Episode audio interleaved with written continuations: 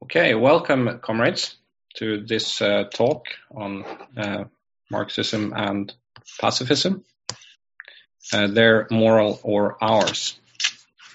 Uh, my name is uh, Stefan. I'm uh, with the Swedish section of the International Marxist Tendency. And it's my privilege to chair today's session where we're looking forward to a number of contributions from experienced activists in uh, different sections of the IMT. From uh, those of you, for those of you joining the school just now, you will note uh, pauses when people speak, including me. Uh, this is uh, because the school is actually translated into a dozen different uh, languages Chinese, Spanish, all the main European languages, uh, really. So we have to give time for the comrades to translate what is being said. Uh, now, to see the schedule for the school, go to the event page and uh, click the star button.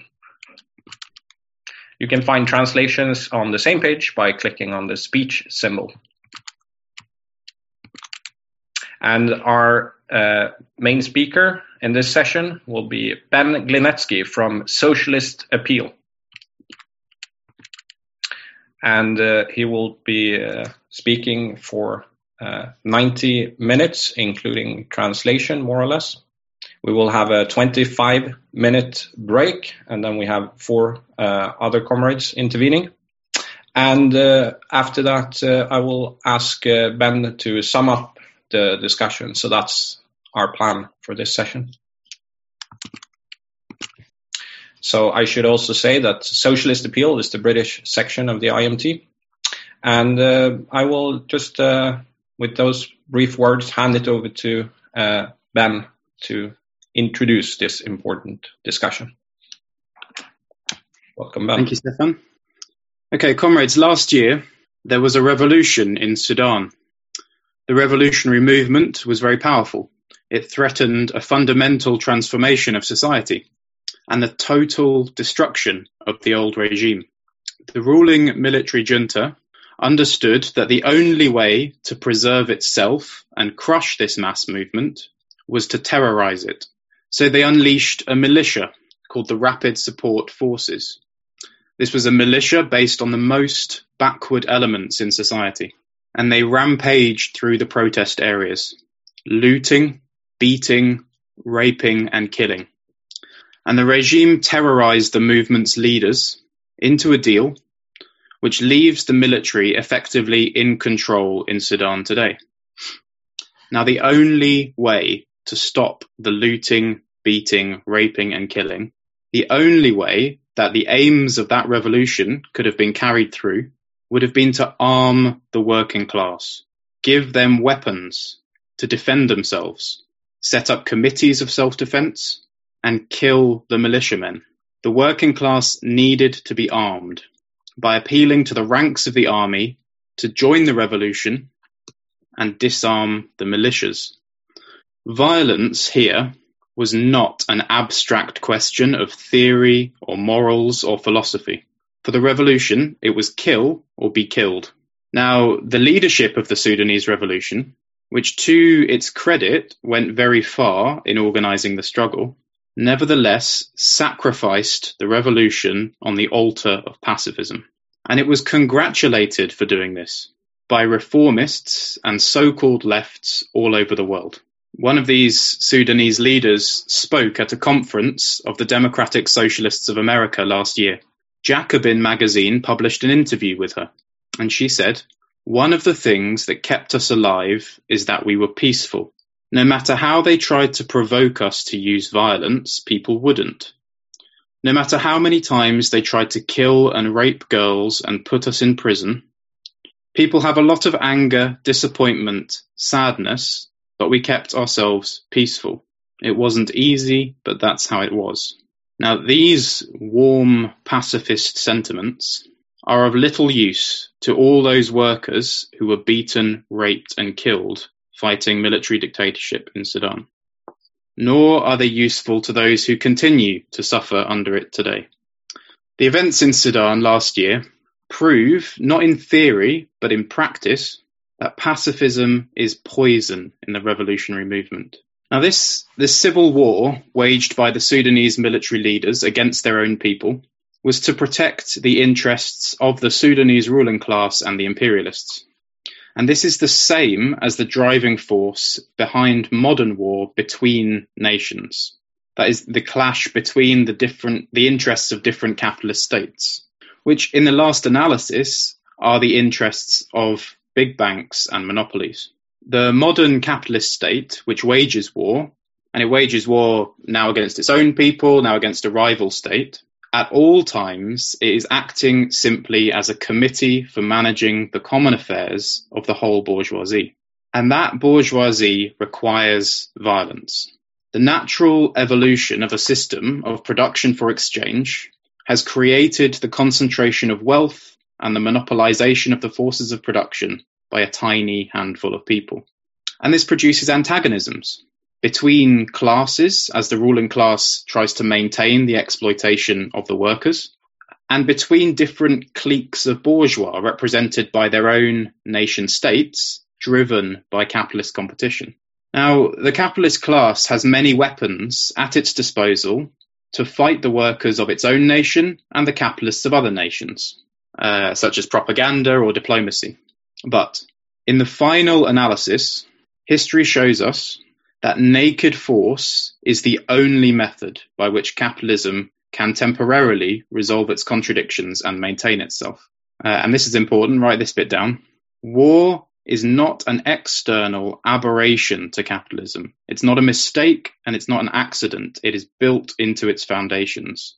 Throughout history, the aim of any ruling class has always been economic advantage. Force has only ever been a means to achieve that. War is waged not for its own sake, but to conquer new markets, raw materials, and spheres of influence. The famous military theorist Clausewitz he said that war is the continuation of politics by other means. And politics, as Lenin said, is concentrated economics. So the laws and the logic of war, politics, and economics are not separate, they are intertwined. 10 minutes, Ben. Leon Trotsky pointed out that the aims of an imperialist peace are no different to those of an imperialist war. Capitalist states even in peacetime, are organized systems of violence for the exploitation and oppression of the majority by the minority through the police, the army, the courts, and the prisons. These violent methods of class rule to preserve bourgeois interests domestically, they find their twin in wars abroad. So what conclusion do we draw from this? Only the overthrow of the capitalist system and class society can put an end to war. Using class struggle, we must break the repressive forces of the bourgeois class, whether they're used domestically or internationally. This is our policy both in times of capitalist peace and in times of capitalist war. In times of bourgeois peace, we might use strikes, for example, to split the workers from the bosses eventually with strike committees and workers' councils as alternatives to bourgeois state power. We would demand the nationalization under workers' control of key industries and many other things. This is how we break the repressive power of the ruling class. In times of imperialist war, our policies have the exact same aim, adapted to the different circumstances. In the Second World War, our tendency was the only one to avoid either impotent pacifism or reactionary chauvinism. The British Communist Party, by contrast, adopted both the positions of pacifism and chauvinism, one after the other, both of which isolated them from the advanced working class in Britain. We adopted what was known as the proletarian military policy. The British workers at that time instinctively understood the threat posed by fascism to the working class and they wanted to fight Hitler. And we encouraged this, but without making any concessions or giving any support to Churchill or the British ruling class. We agitated for strikes among workers against the big capitalists profiting from the war effort. We called the workers to arms, to join the struggle against the Nazi armies, but then also agitated among the soldiers for their democratic rights against Churchill's use of the British Army against Greek partisans, for example. At all times, we exposed the imperialist character of the British ruling class. We aimed to break the repressive power of the ruling class by breaking the commanding rule of the officers in the army. Our policy towards war, then, was not pacifist, but it was designed to smash capitalist militarism. I didn't get any Spanish translation on that. Don't know if that's a problem with me. Uh, ben, I can still hear the Spanish uh, translation. It might be a problem on your end. Okay, one second. Apologies, comrades. Okay. Could a Spanish translator say something for me? Yeah, yes, perfect. Thank you. Sorry about that. um, right, so in the Communist Manifesto, Marx and Engels explain the connection between war and class struggle. They say, in proportion as the exploitation of one individual by another will be put an end to, the exploitation of one nation by another will also be put an end to. In proportion as the antagonism between classes within the nation vanishes, the hostility of one nation to another will come to an end. What this means is that we are for class struggle and the proletarian socialist revolution in our own countries. 20 minutes have gone. At all times, unlike the pacifists, for whom class struggle is secondary in a situation of war. We aim to strengthen the class struggle in times of peace and in times of war. Naturally, we use different methods dictated by the circumstances, but always with the aim of weakening or breaking the repressive forces of the bourgeois class. Now, the war which should have been waged by the Sudanese revolution against the military junta could have broken those repressive forces. And so, despite the violence and the bloodshed that would have caused, which we condemn as an inevitable product of class society, such a war would nevertheless have been historically progressive. Because we're not for or against war in general. We base our policy on any given concrete war. Wars waged for the liberation of oppressed people and classes are progressive and we support them. But wars waged in the interests of imperialism, even if they are described as defensive or for the right of nations to self determination, are reactionary and we oppose them. And this is important, write this down also. The violence used by the slave owner to keep a slave in chains is not the same for us as the violence used by the slave to break those chains. All of these ideas are a closed book to pacifists who see non-violence as a moral norm obligatory upon all people for all time. But society is not governed by fixed or abstract morality. It is governed by the struggle of living historical forces expressed through classes. Now, part of the role of Marxists is to expose the causes of war and to analyze any given war's historical significance and to tell the truth to the working class about capitalism and imperialism. Meanwhile, the ruling class deliberately obscures the objective basis for war. They appeal to the abstract idea of pacifism as a, as a calculated deception to mask the real class based nature of their actions. In 2003, George Bush and Tony Blair said that they wanted to invade Iraq to destroy weapons of mass destruction and secure world peace. In fact, the Iraq War was about oil and nothing to do with peace. Similarly, Woodrow Wilson won the 1916 US presidential election on a pacifist program. Woodrow Wilson.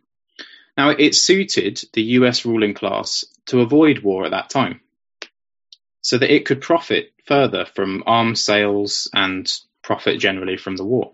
This, Wilson's slogan of peace hid imperialist interests. But within a year, the interests of US imperialism had changed. And that same pacifist led the United States into the First World War. This is the cynicism with which the ruling class treats the idea of pacifism. The Marxists see through this hypocrisy, but the petty bourgeoisie and the reformists do not. They believe the lies of the bourgeois about their desire for peace. And they consider war to be the product not of the insoluble contradictions of capitalism, but of individual madness or mistakes. This is why the leaders of the Second International, so called Marxists leading social democratic parties, voted in favour of the First World War, because they believed the propaganda of their own ruling classes that they were fighting a defensive war for peace against bloodthirsty foreign enemies. And this is also why Jeremy Corbyn, the former leader of the Labour Party in the UK, has swallowed the bourgeois lie that the United Nations is a force for peace, capable of persuading imperialists to avoid war. 30 minutes gone. Reformists believe that the ruling class can be persuaded not to go to war for the same reason why they believe that capitalists can be persuaded to grant economic concessions to the working class. Fundamentally, they, they replace a materialist analysis of society with philosophical idealism. They do not understand how the capitalist system really works, that it cannot afford concessions or peace in a time of crisis. Those leaders of the Second International adapted themselves to conditions of capitalist upswing prior to 1914. And that upswing softened relations between classes and between nations. There were enough profits to keep the imperialists happy and even to afford some concessions for the working class, so everybody was happy. The Social Democratic leaders therefore believed that capitalism had resolved its contradictions. They saw struggle between classes and between nations as external to and unnecessary for development. And, and Jeremy Corbyn's ideas, likewise, are the product of the post war boom, a period in which class antagonisms were less acute. He believes that austerity and war, therefore, are purely ideological questions, untouched by the laws of capitalist development and crisis. But the point is, capitalism cannot resolve its contradictions. It can only temporarily overcome them for a period of time such as the years before 1914 or the years after the, after the second the second world second world war. But when the contradictions inevitably rise to the surface, as they did in 1914, for example, struggle again becomes necessary between classes and between nations. And under those circumstances, those reformists who have adapted themselves to class compromise and gentle international diplomacy, they find the ground cut away from under them but they still try to cling to that position of independence, separation from struggle. And they therefore adopt the idea, for which there is no basis in theory or practice, that it is possible to secure peace by methods outside of the class struggle and the socialist revolution, such as pressure, for example, pressure on the imperialists. They do this and they call themselves pacifists. In reality, of course, any real pressure for peace has only ever been the result of the revolutionary struggle of the working class for power. It was not liberal petitions, but the October Revolution in 1917, which extracted the Russian workers and peasants from the First World War. It was not pacifist pleading, but the German Revolution of 1918, which brought that war to its conclusion. And it was not moral pressure, but revolutionary councils of action and a dock workers' strike which forced the British to withdraw the army from invading Soviet Russia in 1920. So, what, what flows from this understanding of pacifism? Pacifism, as Trotsky said, is nothing more than the servant of imperialism.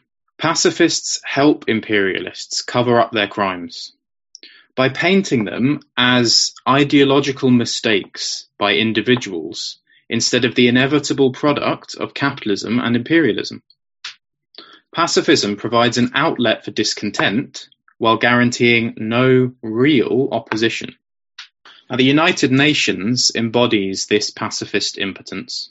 It is a circus where small nations air their grievances while the big ones veto anything which goes against their interests. The General Assembly of the United Nations has repeatedly approved resolutions condemning Israel's violence in Palestine only to have them vetoed by the United States in the Security Council. What a mockery of the UN's so called peacekeeping role. And equally, the United Nations is powerless to prevent the big powers going to war whenever they want to. The 1999 bombing campaign by NATO against Kosovo did not have UN approval, nor did the invasion of Iraq in 2003 by the United States and the United Kingdom. In 1960, the UN sent a peacekeeping force to what is now Democratic Republic of Congo. And that resulted in the murder of Patrice Lumumba, the Congolese prime minister, and the dictatorship of Mobutu, who was a tool of imperialism. This is the powerlessness of the United Nations. The UN is an elaborate display of pacifism, which is completely hollow on the inside.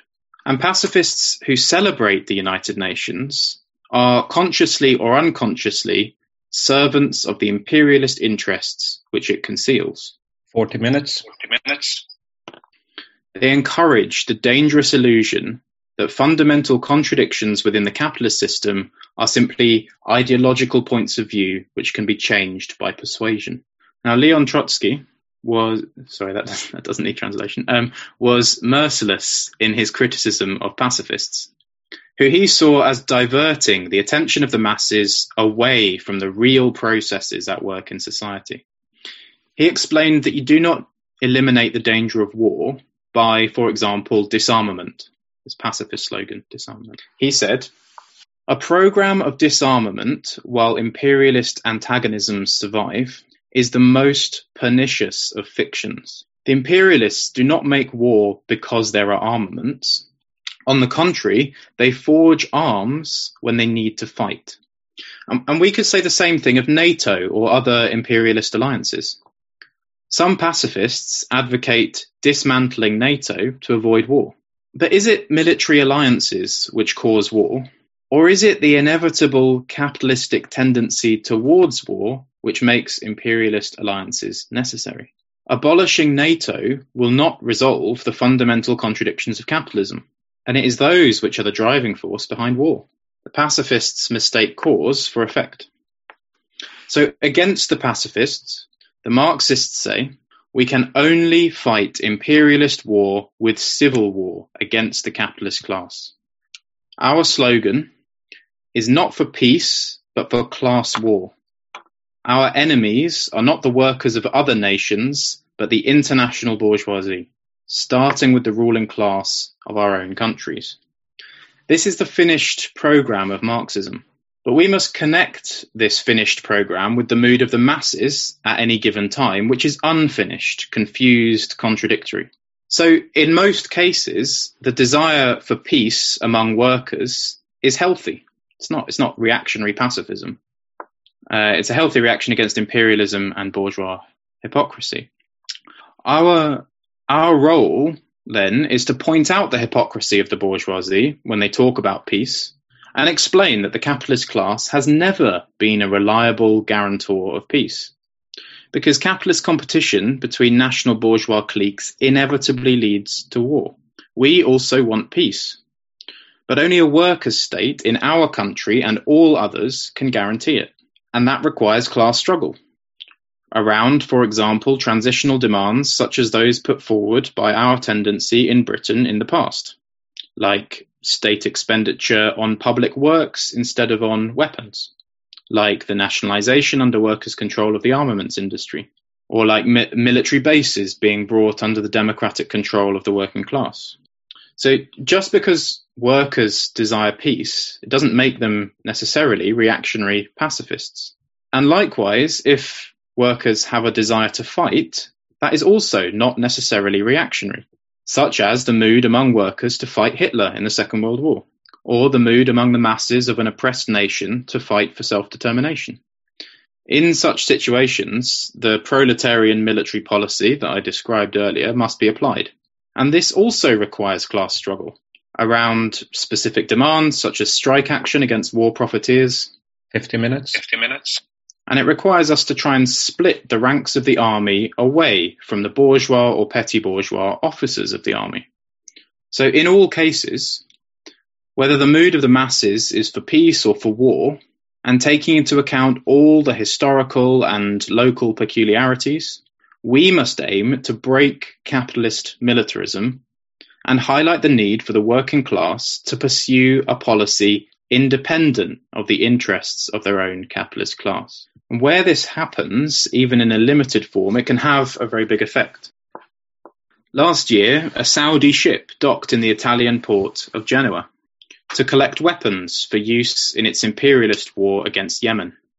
The dock workers went on strike and refused to load the weapons. The Italian Trade Union Confederation supported the strike, making other Italian ports also off limits for the Saudi ship, and so the ship left empty.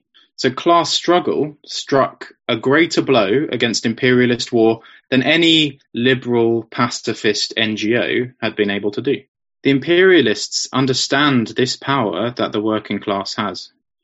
It was, it was bourgeois fear of mass domestic discontent which prevented a ground invasion of Kosovo in 1999 and which prevented the bombing of Syria by the UK in 2013. One of the reasons behind more peaceful relations between the USA and the Soviet Union in the late 1980s was the fear of revolutionary upsurge in the super exploited ex colonial countries. And the Vietnam War was lost for the United States, not only in Vietnam, but in the United States itself when the majority turned against it. This is the power of the working class struggle to disrupt the imperialists' plans. So Marxists want to turn imperialist wars into civil wars, and we consider the wars to liberate oppressed nations and classes to be historically justified. We have no abstract moral opposition to violence. But does that mean that all methods of waging these wars are permissible from a Marxist point of view? No. For example, individual terrorism and guerrilla struggle on their own and disconnected from a mass movement, do not strengthen the class struggle. They substitute the actions of a minority or even just an individual for the collective action of class struggle. It doesn't strengthen the confidence of the masses in themselves as the only force that can overthrow class society. And in fact, it strengthens the repressive apparatus of the state which adopts harsher powers and methods for dealing with so-called terrorists. So, so these methods actually only strengthen the forces of bourgeois violence. Now, our approach to such methods of struggle is not a moralistic question, it's a tactical one. Only those methods of struggle which make the working class conscious of its role in changing society should be used. For decades, the appalling violence of the Israeli state against Palestine has been met by acts of individual terror, but these have failed to destroy or even to weaken the state of Israel. A mass appeal to the workers of Israel by a revolutionary Palestinian leadership would have had a far greater effect. There are huge protests taking place in Israel now. The country is not one reactionary mass, it's divided into classes. 60 minutes. 60 minutes. Israel has national service, which has the potential to be a transmission belt for the mood of the Israeli youth into the army. But instead of basing itself on mass methods of struggle, the Palestinian leadership has too often based itself on terror. The first Intifada, which began in 1987, had a mass character, but it took place over the heads of the PLO leaders as well as mobilizing the Palestinian masses, it, it had some limited effect in Israel itself. And it led to real results with the Oslo Accords, although they solved nothing fundamental. This is the way to fight. Instead of these methods, the focus on terror has, has widened the gap between Palestinians and those Israeli workers and youth who could have been won over.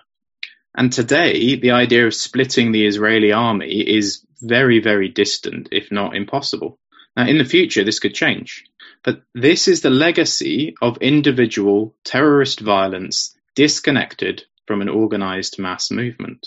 It has weakened the Palestinian struggle.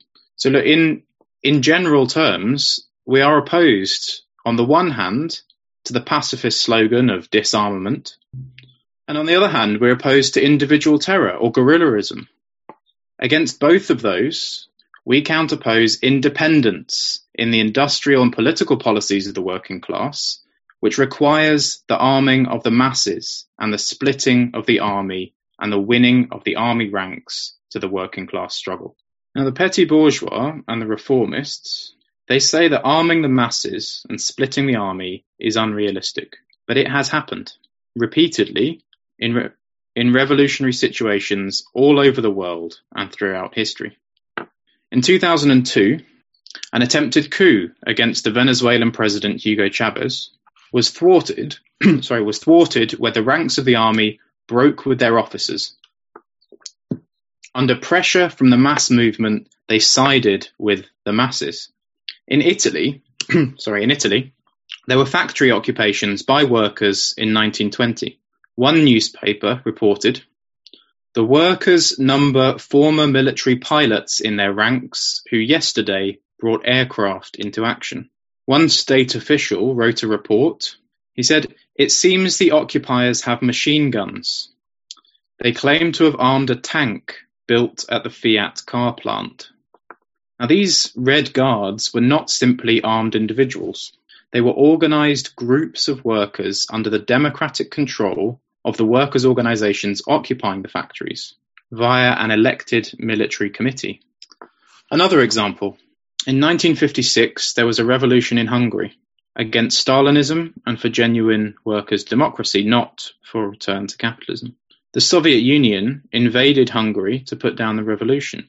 And this is an eyewitness account from the chief of police in Budapest. We saw an immense crowd arrive on the street. We saw three large Soviet tanks coming from the opposite direction straight towards the crowd. It was like a nightmare. The tanks arrived on the street. The tank soldiers saw the crowd and the crowd saw the tanks. The tanks stopped and stayed in place, motors still running. The, cr- the crowd, the crowd, crowd could, it kept coming, swarming around the tanks. A boy pushed his way through the crowd to the first tank and pushed something through the loophole. 70 minutes, 20 minutes left. It wasn't a grenade, but a sheet of paper. It was followed by others. These sheets were notes in Russian which started with a citation from Marx: "A people that oppresses another cannot itself be free." We counted the minutes, but nothing happened. Then the top of the lead tank opened a little, and the commander emerged slowly. Then he flung the turret open and sat on the top of his tank. Immediately hands reached out to him. Young people leapt up on the tank, the crowd erupted in frantic cheering. The crowd sung the Hungarian national anthem, and at the tops of their voices they cried, Long live the Soviet army.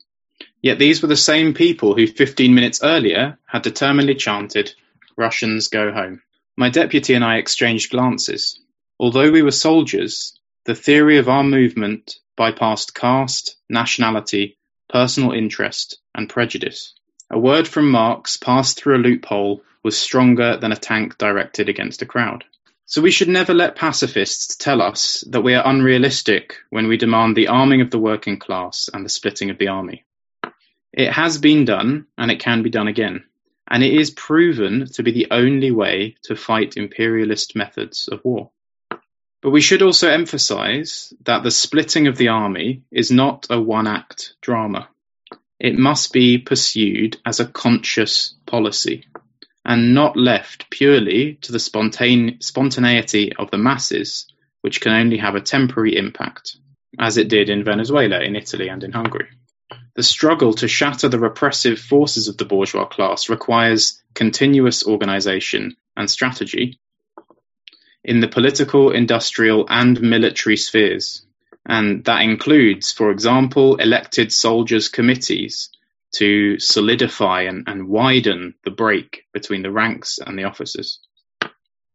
This was the policy pursued by the Bolsheviks in 1917, who agitated in the trenches and in the barracks, and this way they drove a wedge between the army ranks and the officers, and they shattered the ability of the Russian ruling class to fight either the imperialist First World War or to crush the revolution. Now, do do nuclear weapons change the Marxist approach to peace and war? Why should we win over the soldiers and arm the workers, for example, when a nuclear Third World War could be started by a handful of generals? We must remember that war is waged for material gain. Nuclear war will not bring economic gain, it will just bring total destruction. It does not conquer new markets, it destroys them. There has not been a Third World War uh, now, yet, not because the imperialists have been convinced of pacifism, nor because the contradictions of capitalism have been overcome, but because it is not in their economic interests to wage such a war. But the biggest check on nuclear world war is the working class struggle. Such a global and destructive war would provoke the mightiest backlash by the workers of the world that we have ever seen. The First World War provoked proletarian revolution in several countries against the imperialists and their wars. And today, the international working class is bigger and much more experienced than it was 100 years ago. The balance of class forces, therefore, is more in our favour today than at any other time in history. And that doesn't mean that, that small, barbaric proxy wars such as Ukraine in 2014 or Syria since 2011, doesn't mean that they won't take place. They will still take place. As long as capitalism exists, its contradictions will lead to war. The belligerents may not be imperialist powers, and they may not have even directly competing economic interests. But imperialist powers generally stand behind such combatants and through them pursue their interests. A direct clash between the major powers is currently ruled out, but this will only intensify the barbarity of proxy wars between nations and of class wars within nations and against oppressed groups and oppressed nations, such as the Kurds, for example. But a direct confrontation between imperialist powers is not ruled out forever. Unchecked by the power of the working class, and out of desperation, the USA, for example, the US bourgeois, could look seriously at a first strike policy against a rival imperialist nation. But before such a possibility could arise, titanic class struggles will take place. The working class will have the opportunity to take power many times before it can be smashed to the extent that it would not be a check on imperialist warmongering. Such a perspective cannot be excluded in the long term if we fail to take power, but as I said, the balance of class forces is on our side. The final question I would like to deal with is Will socialist revolution in the modern epoch necessarily be violent? Five minutes left. Force can play a revolutionary role in history. It is through clash and contradiction that society develops, that is, through war and revolution. No ruling class in history has ever given up its position without a fight. Capitalist society is based fundamentally on force and coercion, and force will be required to remove it. But does force necessarily mean violence? The ancient Chinese military strategist Sun Tzu wrote in his book The Art of War that those who render other armies helpless without fighting are the best of all. In other words, it is possible and preferable to win the fight with an overwhelming show of force right from the start to render the bourgeoisie incapable of fighting at all. That requires using our superiority in the class balance of forces. It requires splitting the army away from uh, uh splitting the army ranks away from the officers and arming the working class. And we should study France in 1968 or the 1917 October Revolution in Petrograd, and other examples of revolutionary, of revolutionary movements whose force was so overwhelming that violent opposition simply melted away. But this policy requires an absolute purge of pacifism from the revolutionary movement. We must be willing to fight to the end with violence if it is necessary. We hope that it's not, but if it is, we will do so our motto is the same as, as the 19th century Chartist movement in Britain peacefully if we can, forcefully if we must. So, finally, to conclude, war and violence between classes and between nations are an inherent part of the capitalist system. Petitions, debates, the United Nations, these cannot stop the functioning of the capitalist system and so they cannot stop war. Only the proletarian socialist revolution can do that. Pacifist morality is empty and it is poisonous to the revolutionary movement.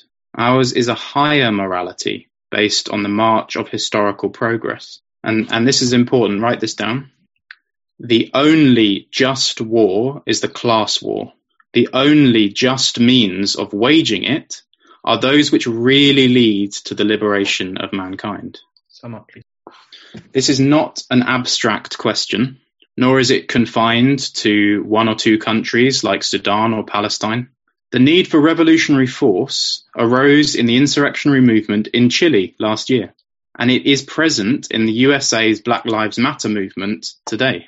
It will arise in every single country in the coming period without exception, and we must be ideologically prepared to confront it.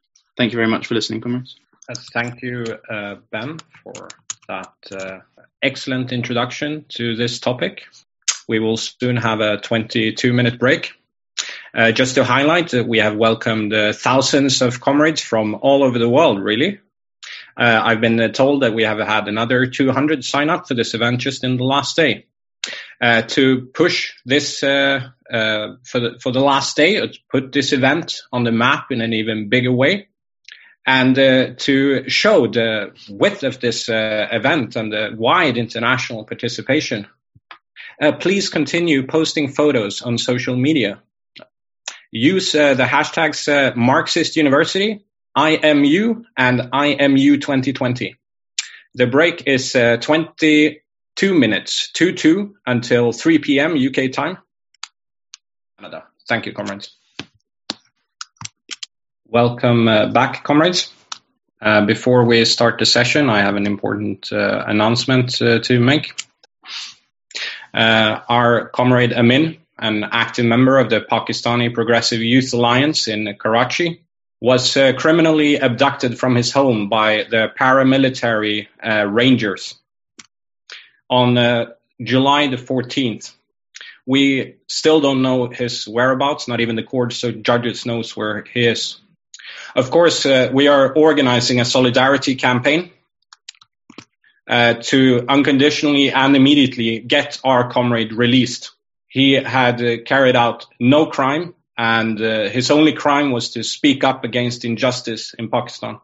We appeal to uh, comrades in different countries and the workers of the world to protest against this uh, crime by the Pakistani state. Please organize protests locally where you are, post videos and photos in social media.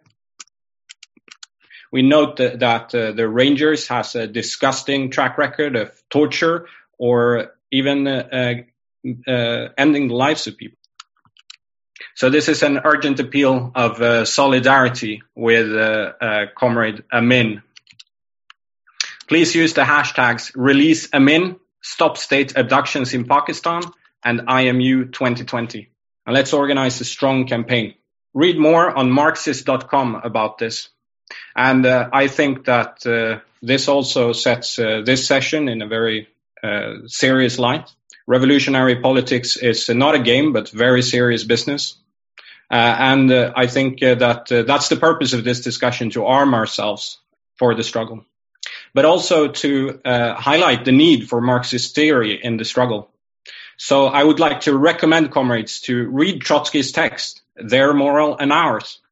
And uh, you can uh, buy that uh, book on wellredbooks.net which is uh, the publishing arm of uh, the International Marxist Tendency.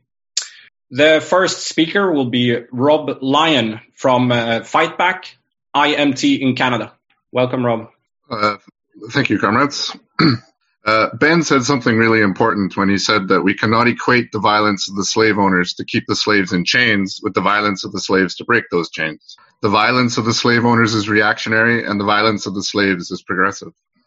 Pacifism operates on the basis of absolute moral imperatives. It strives for the absolute good of peace and nonviolence and abhors the absolute evil of violence regardless of circumstance.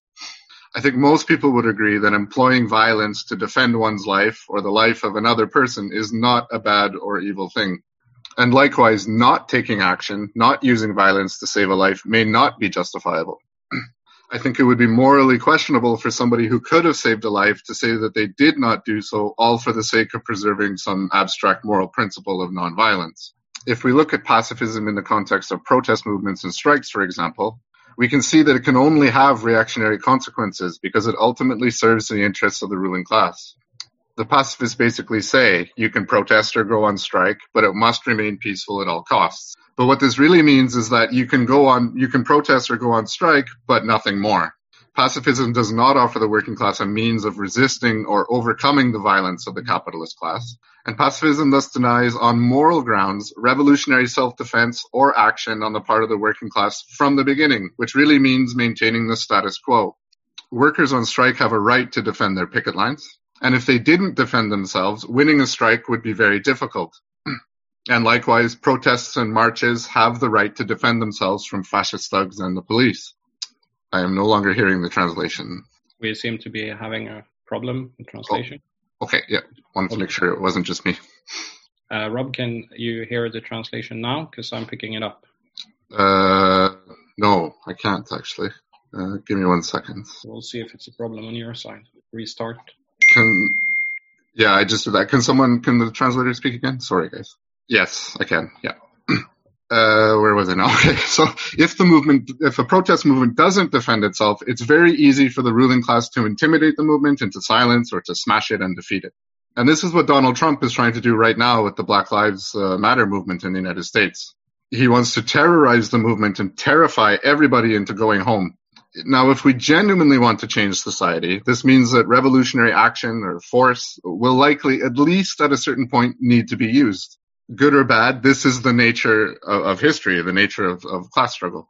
Now, we are not bloodthirsty and we don't think that violent tactics must be employed everywhere and at all times. Five minutes. We would prefer if everything could be peaceful, but in reality, this is not always possible. As Ben said, our approach to the question of violence in the class struggle is not a moralistic one, but a tactical one. There are times when a non-violent approach is the way to go, and there are times when more forceful or violent methods are necessary. It depends on the circumstances, the level of organization of the movement, the stage of the class struggle, etc., etc. One thing we do know is that no ruling class in history has ever given up its power and privileges without a fight, a serious fight. All of human history very clearly demonstrates this. Historically speaking, this is why revolutions are necessary. The power and privileges of the ruling class must be forcibly taken away from them.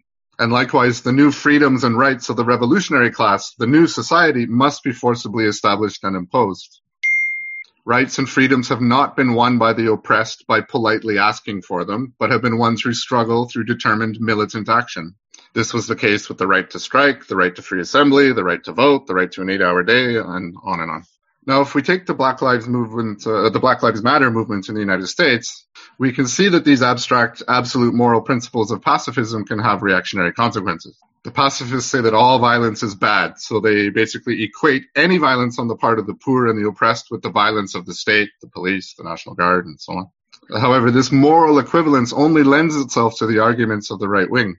Fox News anchors see a small fire at a courthouse in Portland and then use this to morally justify the brutally violent attacks of Homeland Security agents on protesters. Tactically speaking, the riots and the looting that we saw in the early days of the uprising following the death of George Floyd did not necessarily serve the interests of the movement at that time. But does this mean that we condemn this violence or equate it with the violence of the ruling class in the states? No, of course not. We stand firmly with the exploited and the oppressed. As Martin Luther King Jr. said, a riot is the language of the unheard. When the poor, the downtrodden, the exploited express their despair and hopelessness in the utter rage of a riot, it is perfectly understandable from the point of view of Marxism. When people express their rage at the brutal violence of 400 years of slavery, capitalist exploitation, Jim Crow laws, racism, police brutality, it is totally understandable. 10 minutes. And how can these expressions of the rage and despair of the exploited, fighting for justice and equality, fighting for a new world, how can this be compared with the violence of the state in an effort to stop this struggle for justice and equality, which can only be reactionary? How is sorry, how is the burning down of a police station equal to the decades and decades of police violence, racism, and brutality? And where is the real violence coming from anyway? Aside from those early riots in some places, the protests have been almost entirely peaceful across the entire United States. If the police had just stayed at home, there would have been very little to no violence. so I'd just like to finish with a quote uh, by Mark Twain from a, a, Connecticut Yankee in King Arthur's court, where, where he talks about the reign of terror in the French Revolution. But I think it has broad applicability on this question of pacifism and violence in, in, in the class struggle in general. He said, uh, There were two reigns of terror, if we would but remember it and consider it. The one brought murder in hot passion, the other in heartless cold blood. The one lasted mere months, the other had lasted a thousand years. The one inflicted death upon ten thousand persons, the other upon a hundred millions. But our shudders are all are, are, are all for the horrors of the minor terror, the momentary terror, so to speak. 13. Uh, whereas what is the horror of swift death by the axe compared with lifelong death from hunger, cold, and heartbreak, cruelty and heartbreak? What is swift death by lightning compared with death by slow fire at the stake? A city cemetery could contain the coffins filled by that brief terror, but all France could hardly contain the coffins filled by that older and real terror, that unspeakably bitter and awful terror which none of us has been taught to see in its vastness or pity as it deserves. Thank you very much, comrades. Thank you, Rob, for that intervention. Uh, next uh, speaker is uh, Jules from IMT in France. Sorry, I can't translate your last name. Legendre. Uh, go ahead, Jules. Thank you, comrade. Uh, the topic of self-defense is of a crucial importance for the workers' movement. As Ben explained, bourgeoisie never hesitated to use violence against workers' mobilization. And added to the violence of police, army, and the state, there's also the violence of the far right, the fascists, groups of radicalized lumpens and petit bourgeois that, is, that are used by the ruling class as a hammer against the working class. In the 1920s and 30s, they were used to crush the revolutionary movement as it was going down. And in several countries, the bourgeoisie even gave power to these groups. At the time, they had become mass movement of hundreds of thousands of members and put to power, they liquidated the organizations of the working class. Uh, this question is taking a new importance today. Uh, since the crisis of 2008, uh, radicalization expressed itself on the left and on the right, and fascist groups are on the rise. Main difference with the past is they can no longer hope they can no longer hope to rise themselves to power, and that is to disagree with the screams of the ultra left we see fascists and fascism at every corner. And this difference is mainly caused because they are lacking the social basis that was giving them strength in the, 20, in the 20s and 30s. Peasantry, middle class, disappeared in most countries. And moreover, uh, stratas, social groups that were inclined to fascism have been proletarized, Uh, students, civil servants, etc. This can be seen, in fact, at every big anti-fascist demonstration. Each time, the fascists are completely outnumbered by their opponents. But even, even if they can no longer be in power, put themselves in power, fascists, fascists are still a threat to the working class. During the recent period, there have been multiple attacks of fascists uh, against the general population or the workers' movement in Charlottesville, in Christchurch, El Paso, Frankfurt. Uh, in Austin, uh, Texas, this Sunday, this Sunday, a protester was shot dead by a fascist who ran his car in a BLM demonstration. This is a threat that need, needs to be addressed by the workers' movement. And for the reformist leadership, the solution is simple. They ask for the state, for the judiciary, for the police. Five minutes. To protect them and to repress and outlaw fascist groups. And this is a mistake for so many reasons. And the first is because it's not working. The bourgeois state need these groups as a strike force against the working class, as a suppletive force, in fact, to supplement the, uh, the force of the police. And not only did the bourgeois state did nothing to prevent the attack, uh, which I talk about, but its main leaders from Trump to Macron, and speakers on TV and in the papers encourage these attacks more, more or less openly. A few weeks ago, uh, after a, a, fa- a, fascist attack with cars against manifest uh, demonstration, a mayor in the US, a city mayor, read a list of activists in public with names and addresses. In fact, designating targets to fascist terrors. And the state and police, in fact, protect these groups instead of repressing them. And even when they are compelled to act against them, the way they do it don't work. Legal, uh, legal dissolution is of no use with such things. In France, uh, the two main fascist organizations active today have, uh, have both been dissolved numerous times. One time, one of these had been dissolved because one of its members tried to kill the president. But each time, they just change their name and continue with their business as usual. And the second and most important uh, reason is that this policy disarm workers. It push, pushes them to trust the bourgeois state. 10 minutes. To believe that it is neutral and that it can be used in their interest. But as Marx, Engels, Lenin, and every other Marx, uh, great Marxist proved, and as the whole history of the class society demonstrates, the state is not a neutral thing. It cannot serve the interest of the working class if it is a bourgeois state. And this is one of the main issues with this policy. A, minor- a minority of activists uh, uh, reacting to these politics uh, looked for solutions in a kind of ultra-left caricature, uh, kind of uh, anti-fascist groups specialized in anti-fascist action, but they're very often uh, reduced to very small groups fighting fascists on a one-on-one basis.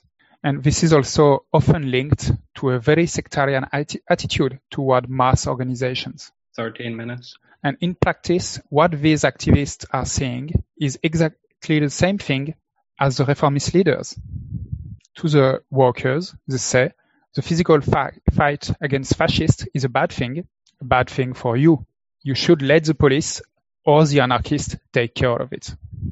In reality, what, it la- what is lacking is not numbers, it is organization. It can be seen in the very nature of the attacks of the fascists. Is- isolated individuals attacking mass of demonstrators or people in the street, not organized fascist groups, always isolated individuals attacking. What is needed is an organization of the self-defense of the movement by the movement itself, linked to the mass movement and to the working class organization. This is the responsibility of the working class organization to set up armed self-defense committee, committees. Up, please. This is the only solution to send the fascist murderers or aspiring murderers crawling back into their dens.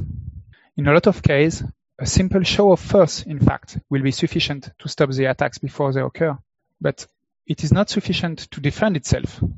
We need also to go we need also to go on the offensive. And this organization of self-defense committees, this self-defense work, can only eliminate fascism if it eliminates its, its if it fight against its cause, causes, that is, the scarcity under capitalism. This work needs, in fact, to be linked with a revolutionary struggle for socialism, because only the liquidation of capitalism can make fascist violence disappear. And contrary to their crazy dreams, uh, crazy dreams, fascists are not the future. We are. Thank you. Thank you, Jules, for that intervention. Uh, the next uh, speaker is uh, Niklas Albin Svensson from the IMT. Welcome, Niklas. Thank you, uh, comrades. Uh, thank you for an interesting discussion. Uh, Trotsky, in his debates with the centrists in the 1930s, centrists in the 1930s, entered into polemic on the question of war and populism, war and pacifism, sorry. And the S- centrists of the SAP uh, had just voted a very pompous anti-war resolution at one of their international conferences, and Trotsky took them up sharply. Like uh, many pacifists at that time, Uh, these supposed Marxists raised the question of disarmament. Uh, and uh, like uh, Ben described, as long as oppression and explo- exploitation exist, weapons will remain a factor in the relations between states. Uh, now, in this debate, Trotsky wrote, to advance disarmament as the sole real method of preventing war implies fooling the workers for the sake of achieving a common front with petty bourgeois pacifists. The re- resolution uh, that he criticized raised an appeal uh, to the opponents of the war world over. Like every anti-war movement that drags out the priests and the conservatives, uh, the more the merrier. Uh, and this happens in Britain a lot, where in uh, where the SWP, who is supposedly Trotskyist, constantly drag out these reactionaries to in the name of peace. And Trotsky replied to this: the professional opponents of war are the Quakers, the the Quakers, the religious Quakers, the Christians, uh, the Tolstoyans, followers of Tolstoy, the Gandhists, and then too there are the parlor pacifists, uh, the democratic windbags, the acrobats, and the charlatans. And I think that pretty much describes some of these anti-war rallies. And the front to these people would inevitably force the Marxists five minutes to abandon their own program and would only serve to give political cover to these elements. And that's precisely what the SWP do in Britain all the time. Uh, we do not w- oppose war in principle. War is a constant fact of life under capitalism. It cannot be protested away. The only way to end war is to overthrow class society. And Trotsky again says, it is not an accident that the policy of the Comintern, as well as that of the reformists, uh, purely negative formulations predominate, like anti-imperialism, anti-fascism, anti-war struggle, without any class delimi- delim- delimitations, and without the revolutionary program of action. Such formulations are absolutely necessary for the policies of masquerade blocks all these blocks and congresses and committees have as their task to screen the passivity, the cowardice and the incapacity to solve those tasks that compose the very essence of the class struggle of the proletariat, that, uh, com- uh, that uh, compose the very essence of the v- class struggle of the proletariat. So he raised, Trotsky also raised the question of Zimmerwald, where most of the participants were pacifists most of them soon found themselves back inside the Second International, and he said, Lenin participated in the conference not to reach conciliation with the centrists, not to present hollow resolutions, in inverted commas, but to struggle for the principles of Bolshevism. Immediately after Zimmerwald, Lenin posed to the Zimmerwald left, uh, the, the left of Zimmerwald, the prospect of breaking with uh, Zimmerwald the right of the Zimmerwald, if you will, and the building of a new international. Uh, Trotsky continued, 99% of the reformists and centrists who are now harping on the pacifist phrases 10 minutes. Will turn on the side of their governments in the, ent- in the event of a war. Uh, just note how the entirety of the section in Second International, almost the entirety of the Second International, or their leaders anyway, were voting anti-war resolutions even some very good uh, resolutions, but then voted for the war under pressure from their ruling class. And uh, speaking of pacifist windbags, we organized a debate some years ago with a Methodist, another Christian group, pacifist theoretician. Uh, after some pretty phrases about peace, love, and understanding, he quickly came out with the usual anti-Bolshevik nonsense, uh, complaining about Bolshevik violence, complaining about uh, all the deaths, in the middle of a civil war, one might add. But he barely blushed when he admitted, moments later, that he had supported the war in Iraq for democracy, of course. So, like most pacifists, he argues pacifism for the poor and the oppressed, while supporting the violence, violence of the imperialists and the oppressors. And as the other comrades have said, our position is the opposite. We oppose the violence of the oppressors, but we support the struggle of the oppressed against their oppressors 13 minutes.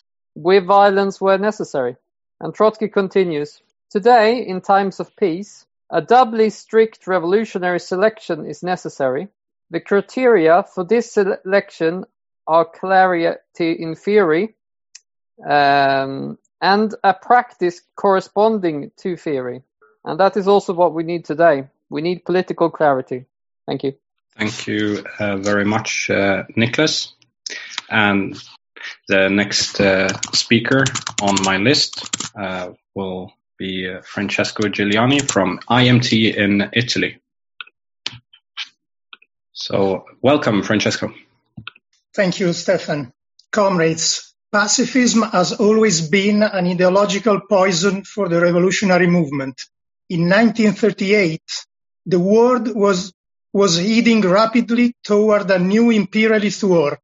The defeat of the Spanish Revolution had made it inevitable. During the Munich crisis of 1938, Trotsky was categorical. Those who wanted to come back to the so-called normality of the old world would have no alternative but to choose between, quote, pious prayer and pacifist bleating, balidos. As petty bourgeois moralists, pacifists deemed Trotsky perspectives as equal to accept war. And they accused the Trotskyists to be immoral. But the organic crisis of capitalism didn't allow any peaceful way out. And it was a very practical question. Only a social explosion during or just after the war would have opened the way for the future of humanity once again. And Marxists had to prepare in the light of this perspective. On the contrary, when bourgeois governments and pacifists tried to appeal, appease German imperialism, the pacifists and the bourgeois governments, they resembled to childish games on the slopes of a volcano just ready to erupt. The war was imperialist and military budget had to be opposed. But Trotsky said empty slogans such as disarmament or neutrality served only the diplomacy of di- different sectors of the capitalist world. Trotsky's criticism of pacifism was directed at organizations that refused to place the struggle for revolution within the universal militarization of society imposed by war, sociedad militarizada. Uh, it, it targeted in the first place the pacifism of the centrists, of the centrist parties. Five minutes. Such as the British Independent Labour Party, the POUM, the French PSOP, etc. For instance, the deputy leader of the Independent Labour Party, James Maxton, uh, crossed class lines and praised Prime Minister Chamberlain as the savior of peace for his appeasement toward Hitler. For Trotsky, the revolutionary had to find a way to reach the barracks, the military training camps, and the trenches and a military transitional program was needed. The cadres of uh, the Revolutionary Party had to understand that humanity entered an era in which all fundamental questions would have been solved with weapons in hands. Uh, the task of a revolutionary was to go through the test of war with their class in a fundamental discussion with some leaders of the American section of the Fourth International, Trotsky stated that the militarization of society was proceeding rapidly even in the USA, and it was wrong to oppose it with pacifist phraseology. Moreover, it was necessary to take into account an elementary truth. Workers, quote, carry a sentimental hatred of Hitler mixed with confused class feelings. And since unions couldn't limit themselves to protect workers only in peacetime, Trotsky proposed that they should wage a campaign to demand that workers should be trained in military schools controlled by the unions and financed by the state, and elect officers from their own ranks.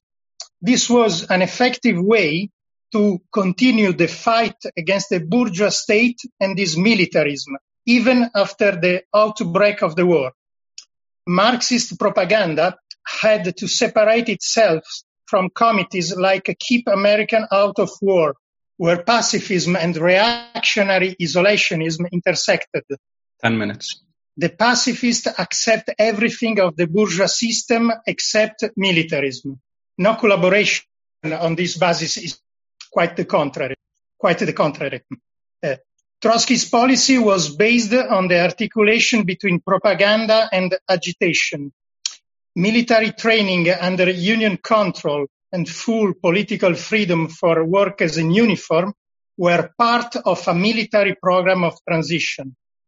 The Revolutionary Communist Party of Ted Grant applied this orientation during the war and was capable of waging an excellent communist work within the British Army.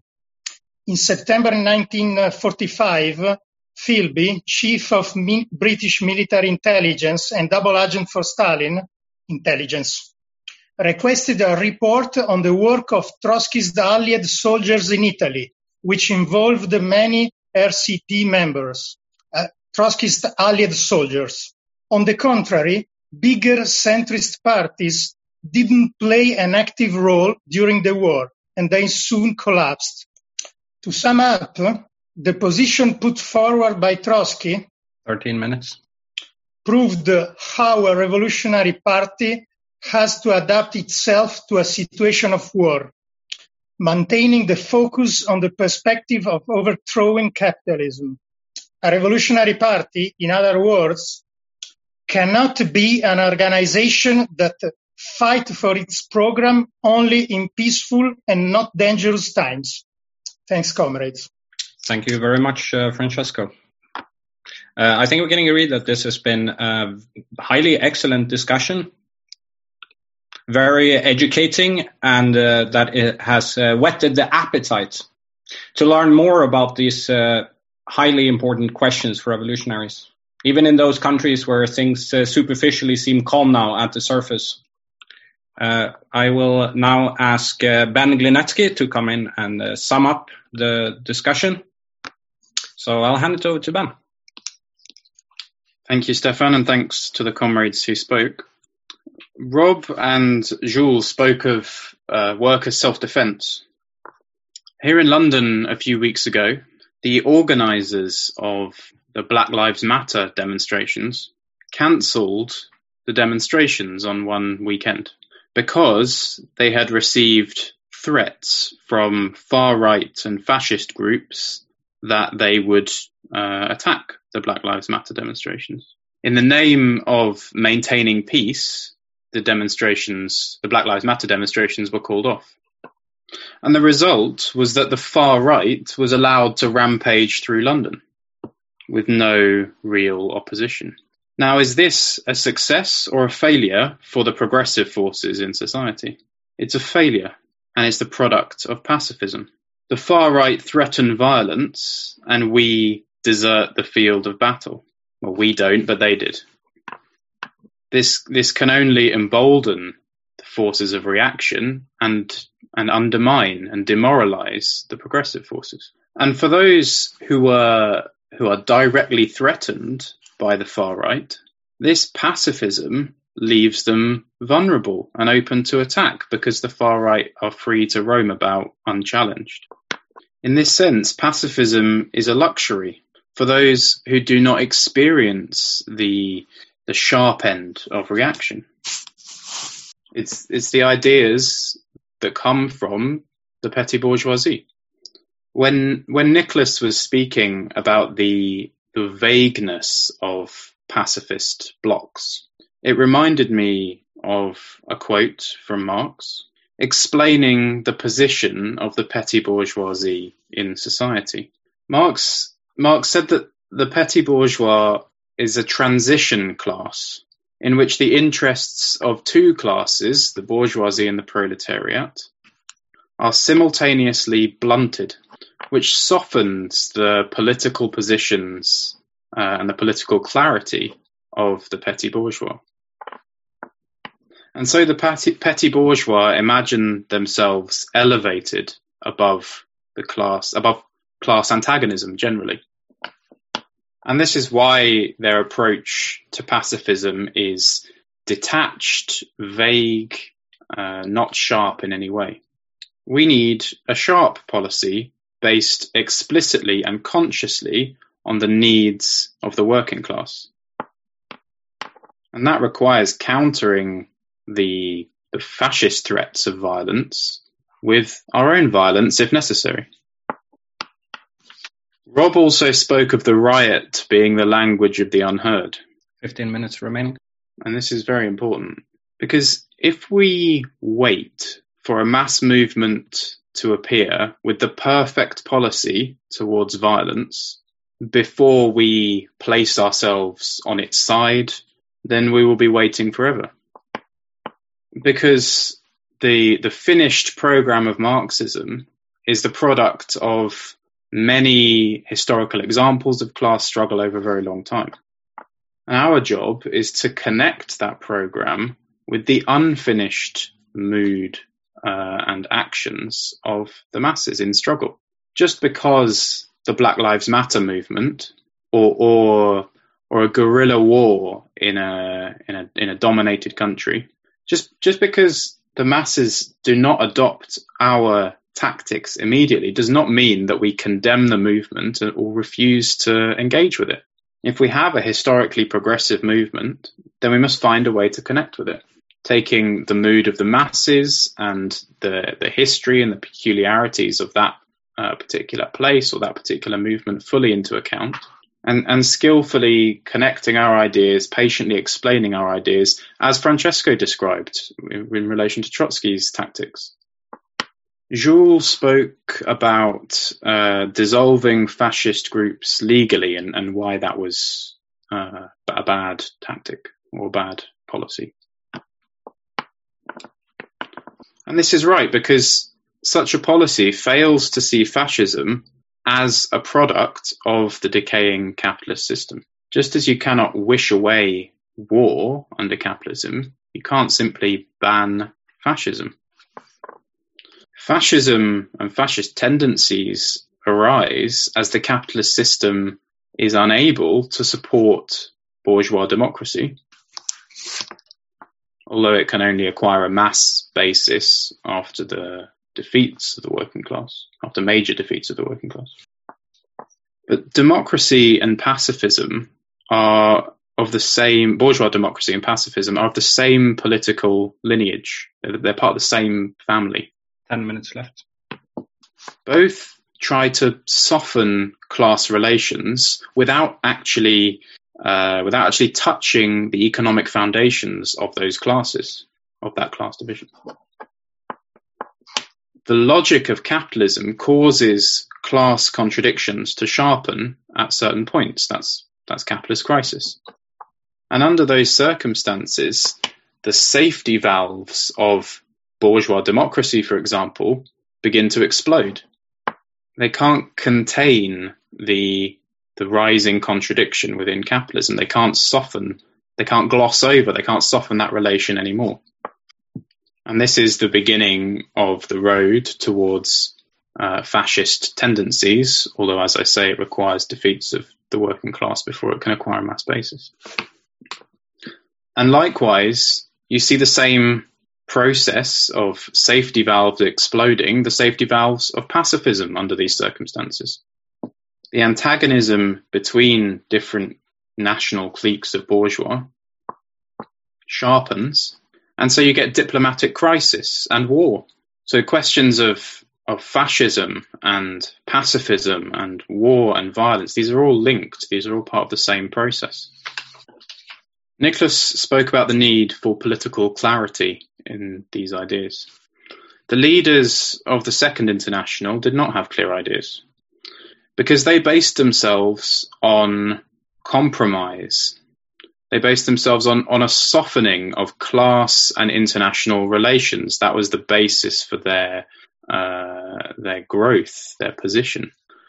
And so their ability to understand contradiction, to understand, in fact, the real processes taking place in society when they when they arose in 1914, was severely limited. and the result of their lack of understanding was their betrayal and support for the First World War. But we don't base ourselves on on the compromise, on the softening of class and international relations. Five minutes left. We base ourselves on the on the clash of classes, on the class struggle, because this is the motor force of history. If we deviate even slightly from this position, then as con- as the contradictions of capitalism and the class and international contradictions sharpen, we won't be able to understand what is going on, and we will make serious political mistakes. The main thing we need to understand is that peace between classes or between nations is not possible as long as we have class society. In fact, the only peace that is possible under capitalism is the peace that we have now in Libya, which is not really peace at all. The, the former General Secretary of NATO described NATO's bombing campaign in Libya as a success. It reminds me of what the Roman uh, the Roman senator Tacitus wrote. They make a desert and call it peace. Under capitalism, the only options are the barbarism of war or the barbarism of peace. Our only way forward is to overthrow that system. Two minutes left. So I will finish with something that Marx wrote about the Paris Commune. He said that the war of the enslaved against the enslavers is the only justifiable war in history. And comrades, this is our war, the only justifiable one in history, and we must fight it with iron determination and with pride. Thanks very much. Thank you, Ben, for that uh, very uh, rousing uh, sum up to this discussion. Thank you again to everyone who participated and contributed to the discussion. A warm revolutionary salute to everyone who has joined in and listened.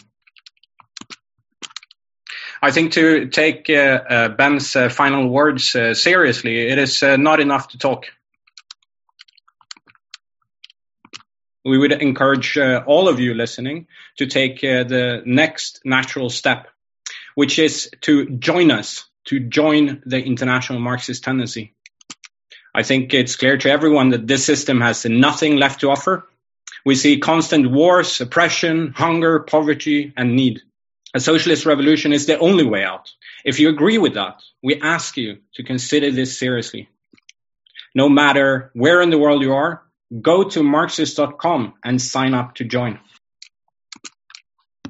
We will have a 60 minute break followed by an uh, online rally on building the revolutionary party, the tool of the working class to overthrow this rotten system.